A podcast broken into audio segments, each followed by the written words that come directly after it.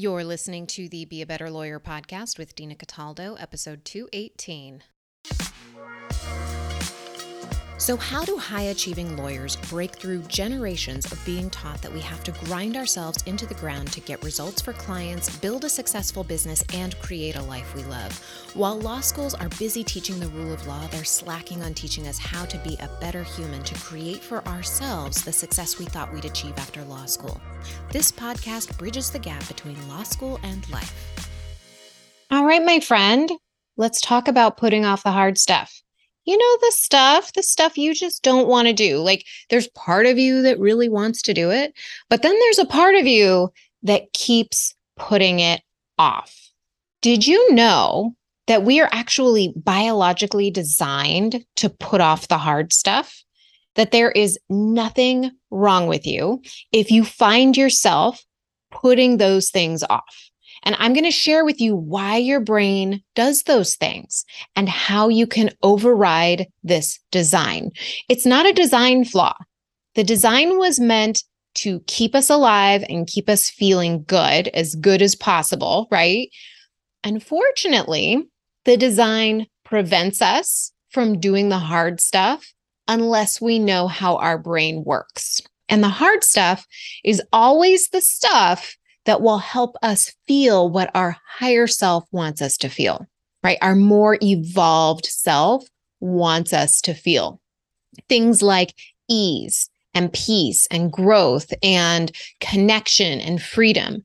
Those are a lot of words that lawyers come to me telling me they want more of those feelings in their life. And they can't understand why they can't have them, why it's not working, why everything that they try doesn't work the way they think it should. And I'm here to tell you that it's nothing to do with you. There's nothing wrong with you. We are not taught these things. I'm going to teach you the motivational triad today. We're going to talk about three different ways that our brain can override this motivational triad, right? Or like we're going to take a look at some of those things.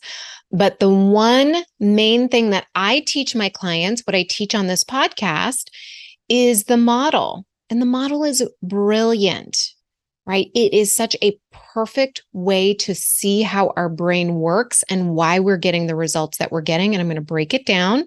I'm also going to link to a couple episodes in the podcast if you're newer to thought work so that you can have a little bit more background on it.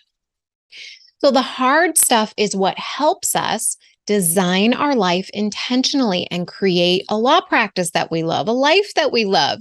Enjoy all of the little things instead of ruminating and putting off all of those things that we know would serve us so well. And you may know for yourself exactly what the hard stuff is for you, the hard stuff you've been putting off. But I want to give you some examples of what clients bring to me so that you can kind of start to see what's happening in your brain if you don't have this awareness.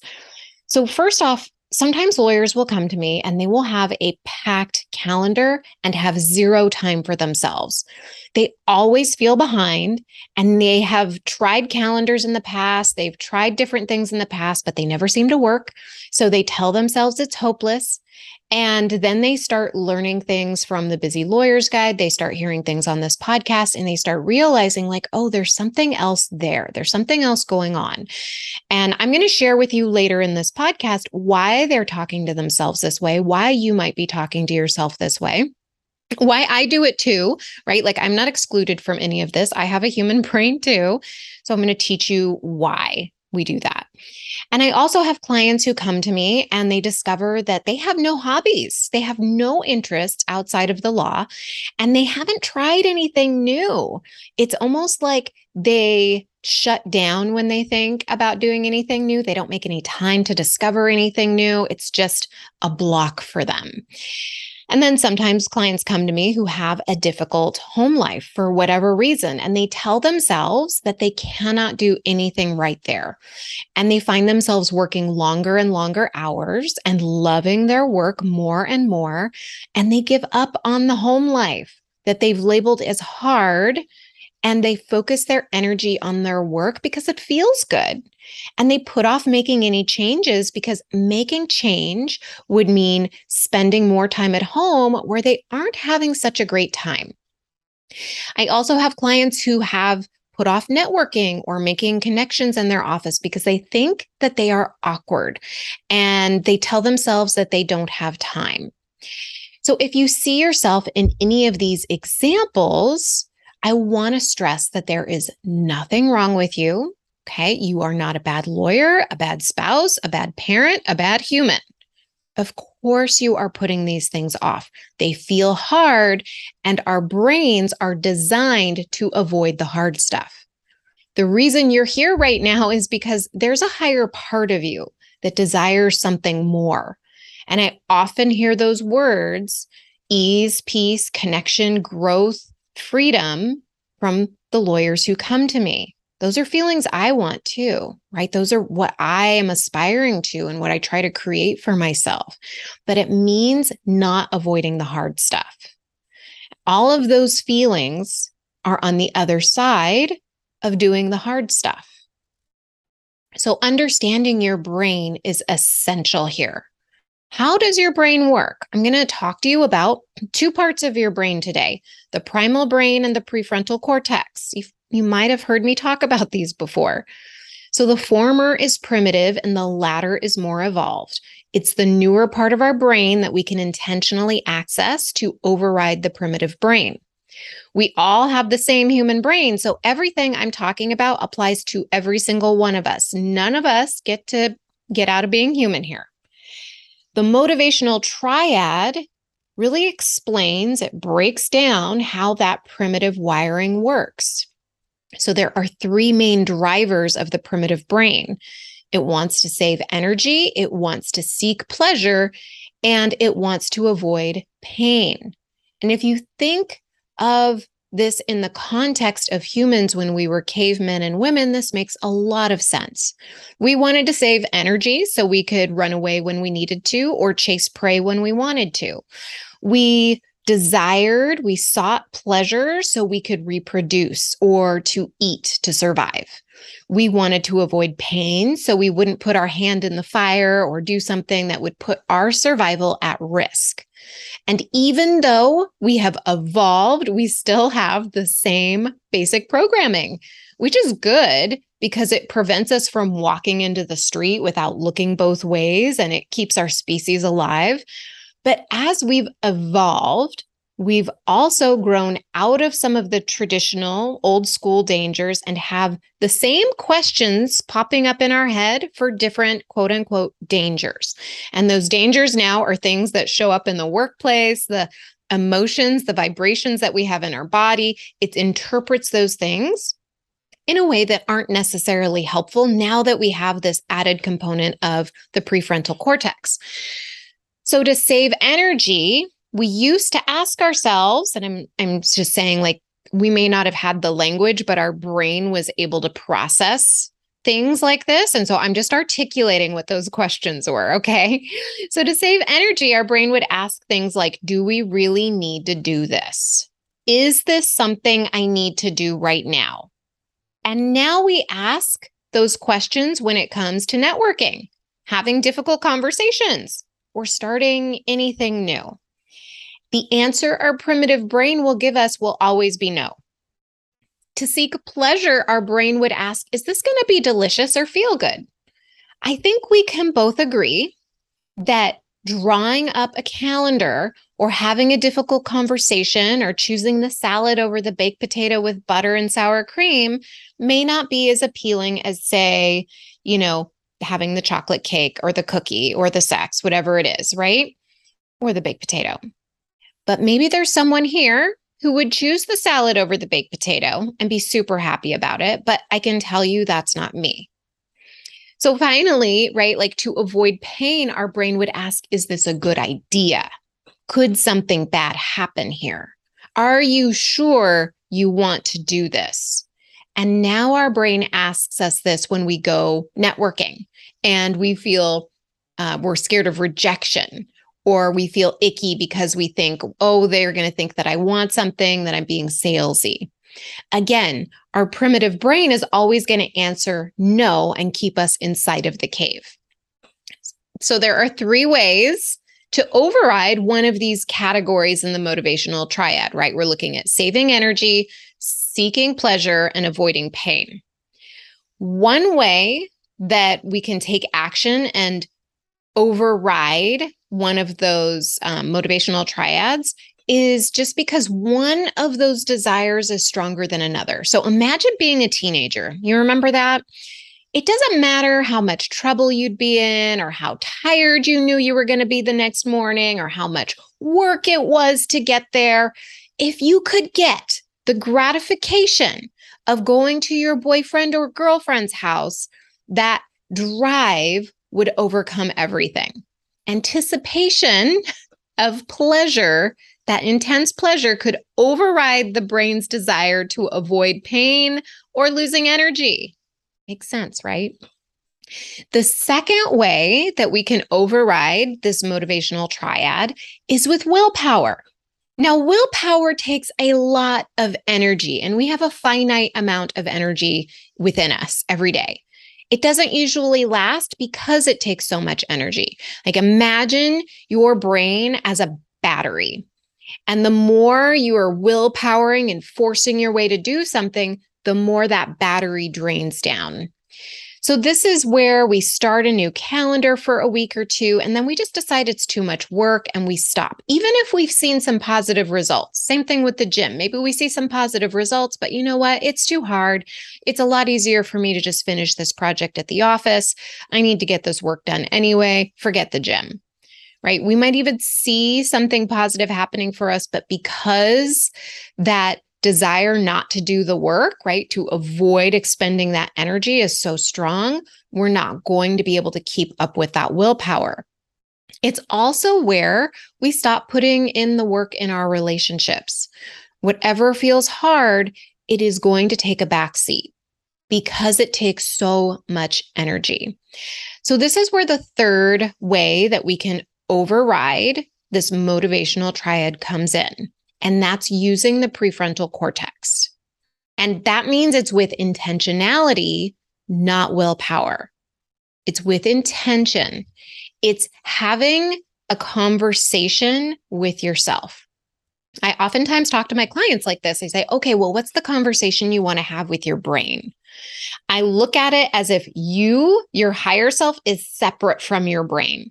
Like anytime you are in a situation where you see yourself avoiding the hard stuff, I want you to picture your brain with the motivational triad, those three things it wants to keep at um, as priorities, as just like a separate entity. And your higher self, the one who wants the ease, the peace, the health, the freedom, the connection, whatever it is, that's a separate entity. And when you do that, then you can start observing the brain for what it is, which is a thought and meaning making machine. It just thinks things. They don't mean anything. They're just sentences in your mind. Meanwhile, the higher self has a desire that is above what the primitive brain can offer us. So, this is where the model comes in really handy. And if you haven't listened to this podcast before, first off, welcome. And second, I'm going to give you a two minute summary of the model for context. I'm also going to link to a couple episodes in the show notes if you want more on this.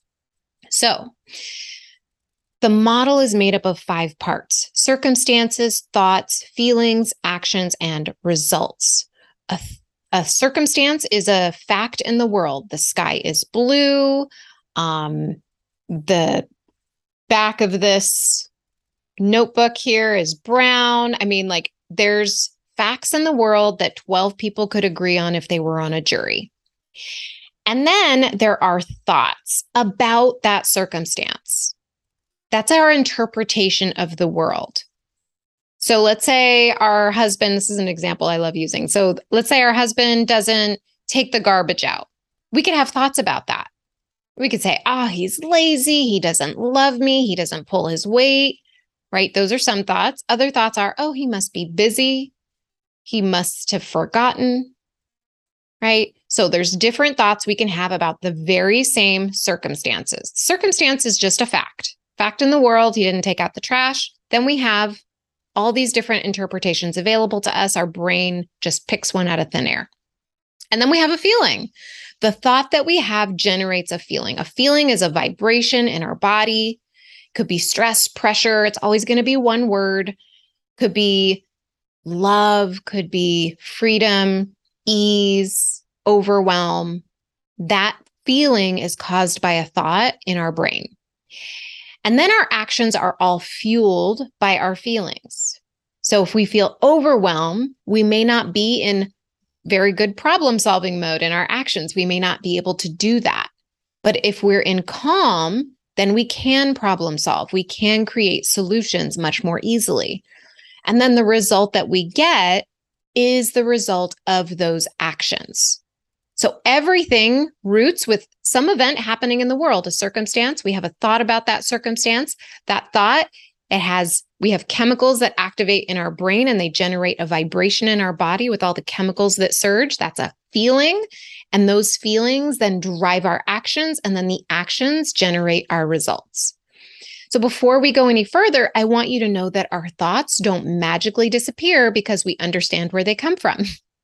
and we still have them, right? Like our brain just generates thoughts. We can't even help it. It is going to generate thoughts. Some of them are not going to be thoughts that we want to have, and they're just going to be there, right? Like, have you ever just had a thought and been like, whoa, where did that thought come from? There's nothing wrong with you. It's just a thought because that's what our brain does. It thinks. But now you have tools here that, that can help you notice them. And then we can do something about them we can make a conscious, intentional choice to change something. And I like to look at this as the conversation that we have with those thoughts. And it's really tempting to tell ourselves that we're doing something wrong when we don't do the hard things. But all it is, is that we have not been taught these skills and we have not learned how to have a conversation with ourselves in a way that is going to help us do the hard things and then get what we want right? Whatever that feeling is, because anything that we want is driven by the feeling that we think we're going to have if we have that thing. The force of our primal brain is really strong. So it's not surprising that if you might have told yourself things like, it didn't work, it's not working, calendars don't work for me, they're not for me. I stink at dating. I stink at relationships. I'll do it later. Like telling ourselves these things, they're just thoughts. Okay. It's not surprising you would have them based upon the way our primal brain works. All of those thoughts are normal parts of being human. We're wired to tell ourselves those things to promote the primal brain's agenda to seek pleasure, avoid pain, and save energy. So, congratulations, you're normal. And just because you haven't made the changes that you want to make up to this point does not mean that you can't. And if you're listening, I know that you want to do the hard things on a certain level. Your higher, more evolved self is craving that ease, that connection, that growth. And to do that, then what we need to do is start recognizing that our thoughts are just thoughts. Okay. They, they may feel true. Those thoughts, they all may feel true. It may seem totally factual that your husband is a total jerk for not taking out the garbage. Okay. But we need to distance ourselves from them and be the observer of what's happening in our brain. They are opinions, they are observations of the world that our brain has. They're just an interpretation our brain has in that moment. Our brain is constantly making meanings, and then it's up to us to see that, to see that our brain just acts, it just responds to what's happening in the world, and that those responses are not necessarily facts we stop putting off the hard things and start taking action when we get our brain on board intentionally. So, I want to give you an example of this, something that happened with me recently. And I like to go through my journals to see how my brain is thinking. And this is something that I saw. So, in my business, I have a financial goal for the year. And I noticed that my brain was telling me that I've worked so hard that I should have my end of goal year, like that goal, it should be achieved by now, right? Like the whole year, the whole year worth of goal all of that I should have now because I worked so hard. And I'm recording this podcast in mid July, right? Like our brain just thinks things. Doesn't mean they're true. It just thinks things. This is just a thought. Now, if I stay with that thought, the feeling that's going to be generated is going to feel horrible, right? I did a whole podcast a few episodes back on feeling horrible. this resonates with you. You should go listen to that. And if I feel horrible, then I'm not going to take the actions that I want to take to do the hard things that move my business forward. I can see, though, that it's a thought if I have a conversation with myself and I flip it, right? So I can look at that thought that, you know, I should have, I've worked so hard. I should have the entirety of my financial goal today in July that I anticipated to have at the end of the year. And I could say, okay, it, it, what does this look like? Like if I flip this, it could look like I've worked so hard that I've achieved almost half of my end of year goal as of July, right? Like my brain can look at it in a different way. It automatically chose to look at it the first way that I shared, which created what worry, maybe some overwhelm, right? Feeling horrible. And I have the opportunity there to recognize, okay, that's just a thought. Doesn't feel like a thought in the moment. In the moment, it feels 100% true. It's up to me to look at it and say, okay, wait, wait a minute. This is a thought. Okay, so here's another example. The thought calendars are too much work, right? A lot of lawyers believe this thought. You might believe this thought, and that's okay. And you might be able to rattle off a lot of evidence about how it's never worked for you before, or, you know, you always have emergencies that pop up and then you need to ditch the calendar. So, what's the point of having a calendar? Those are all thoughts. But now, now you know the motivational triad and you know why you're having that thought.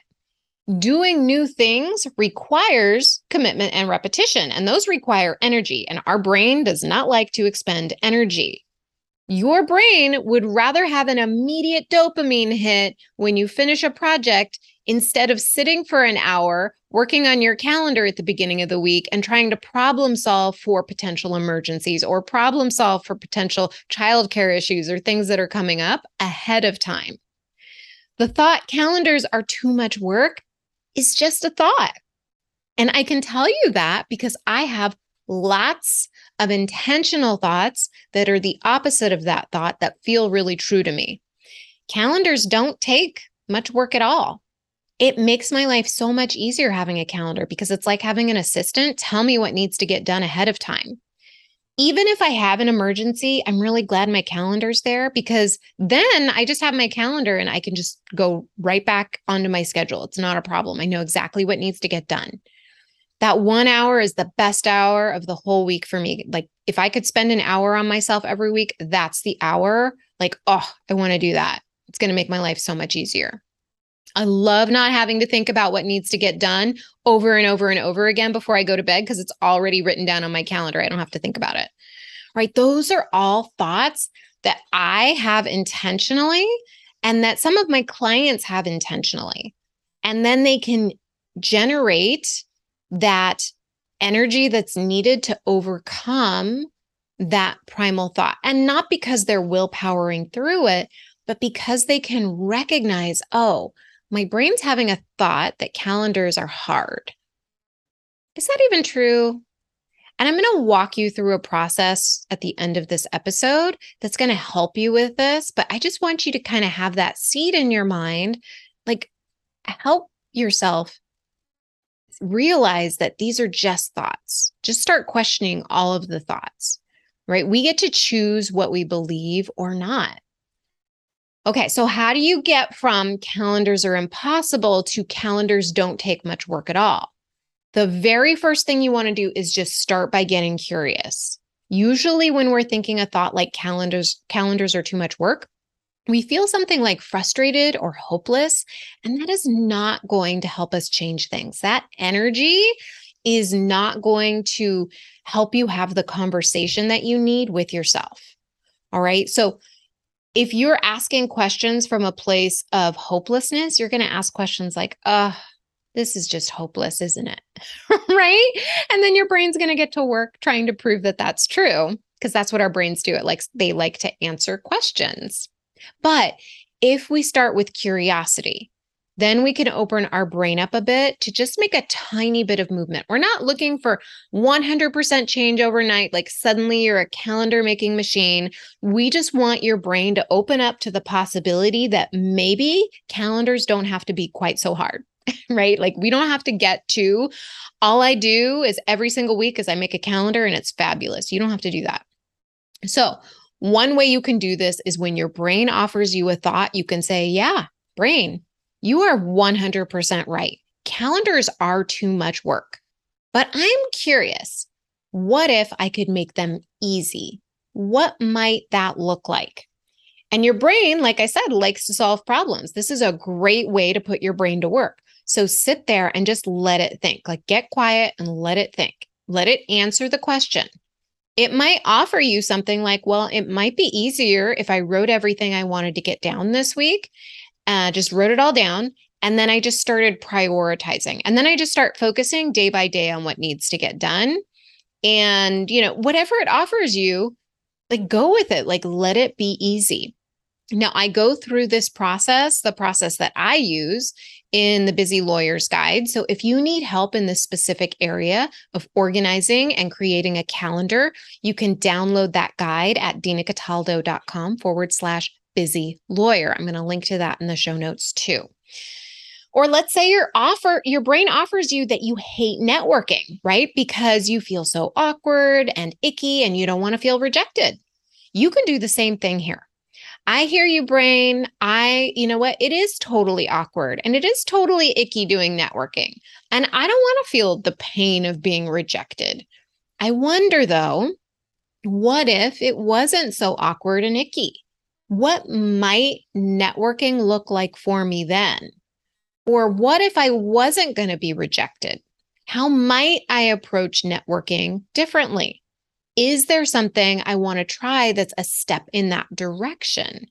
And when I ask my clients these questions, they find answers, right? Like they're able to kind of tease their brain's thought processes apart. And I ask question and another question and another question.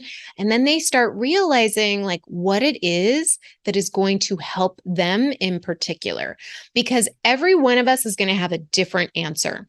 Every one of us has different life experiences.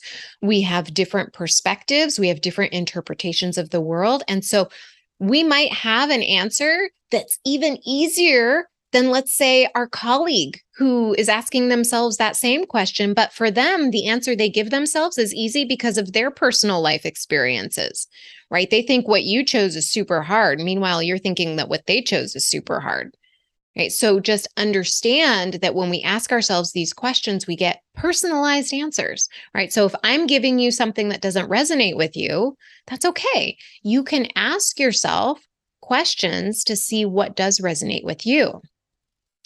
Okay. So let's do another one. So if your brain is telling you that you want to work late, to finish another project, instead of going home or going to the gym, you can notice it and say, Yeah, totally. It it'll feel really good to finish this project. But out of curiosity, what might be better if I decided to put off this project until tomorrow? Like, what might be different? And just get your brain going. Let your brain think on this because it might come up, up with things that you would not even have expected. Your brain might offer you things like, yeah, I might be able to sit down and have a really good conversation with so and so. I might be able to just, you know, put on my tennis shoes and, you know, put on my gym clothes and and just go to the gym. And I think I'm going to feel really good afterwards. But until we have that conversation, we can't even open up our brain to this possibility. And if we're willpowering ourselves and telling ourselves, no, you really should go to the gym, just go to the gym, just go have that hard conversation, it's going to feel really hard because we're going to be efforting our way into doing those things. We're going to expend a lot of energy and then we're not going to be able to make the inroads that we need to do the hard things on a consistent basis, right? We're going to give up ahead of time. So, having these conversations with ourselves opening ourselves up to this kind of dialogue with our brain, right? Our higher self and our brain really having this conversation helps us do the hard things. We stop putting off the hard things because then, you know, we're just having a conversation. We're just dialoguing about it, what might be different. And it makes it a little bit easier for you to take those actions. This is not easy work. Okay. I might have laid it out in a very simple way here in this podcast, but if you were going to do this automatically, right? We would all be trained how to do this in elementary school. We would all know how to do this in law school, but we're not taught these things, which is why my clients hire me to help them. We're not taught how our brain works or how to do things like get curious with ourselves to get better results we're definitely not taught not how to judge ourselves, right? In fact, we're probably taught how to judge ourselves really, really harshly, which of course expends more energy and makes it harder for ourselves to take the actions that are going to get what our higher self wants. So we have all of these thoughts and they sound really beautiful, but they're not helping us do the hard stuff. And so then it's up to us to just look for those thoughts. What are those beautiful thoughts that maybe aren't helping us, right? Like getting the project done, or thoughts like, I'm going to get more done if I just jump into the week, or my partner doesn't understand me. I should network, but you know what? I just don't have time this week. Maybe next week. I should connect with so and so, but you know what? I'm going to wait until I'm ready. These all sound really nice. They probably all feel very true, but those thoughts are just thoughts. To do the hard stuff, to have what you want, we have to see them for what they are thoughts that are reactions that are stemming from that motivational triad. Don't believe what your brain offers you at face value. When we involve our prefrontal cortex in this conversation, then we can start to see what's really happening. And then we have the power to change it. So, if you want to do this work, if you want to stop putting off the hard things, if you want to start going after what your higher self wants the calm, the ease, the peace, all of those things, book a call with me. You can go to dinacataldo.com forward slash strategy session, and we'll start doing this work right away. You're going to start noticing your brain. You're going to start noticing those patterns that are coming from the automatic thinking generated from the, that motivational triad that we talked about in this episode. It's so fascinating when you really start getting curious about your brain and asking yourself why it does what it does and doing it without judgment. This is a, a really hard part. It's hard for me too right? We can't always see it because we're just so darn close to it. We can't see how we're talking to ourselves or how we're you know, trying to achieve things. And it's like trying to push our way through cement versus having a conversation, that dialogue between what's going on in our primal brain and what we want as our higher self from our prefrontal cortex. All right, I hope that was helpful in helping you understand how your brain works, why you do what you do, and know that even if you're putting off the hard things, there is nothing wrong with you. Okay, this is a natural part of how our brains work. It's natural for us to want to put off those hard things, but we can take action. All right, my friend, I'll talk to you soon. Bye.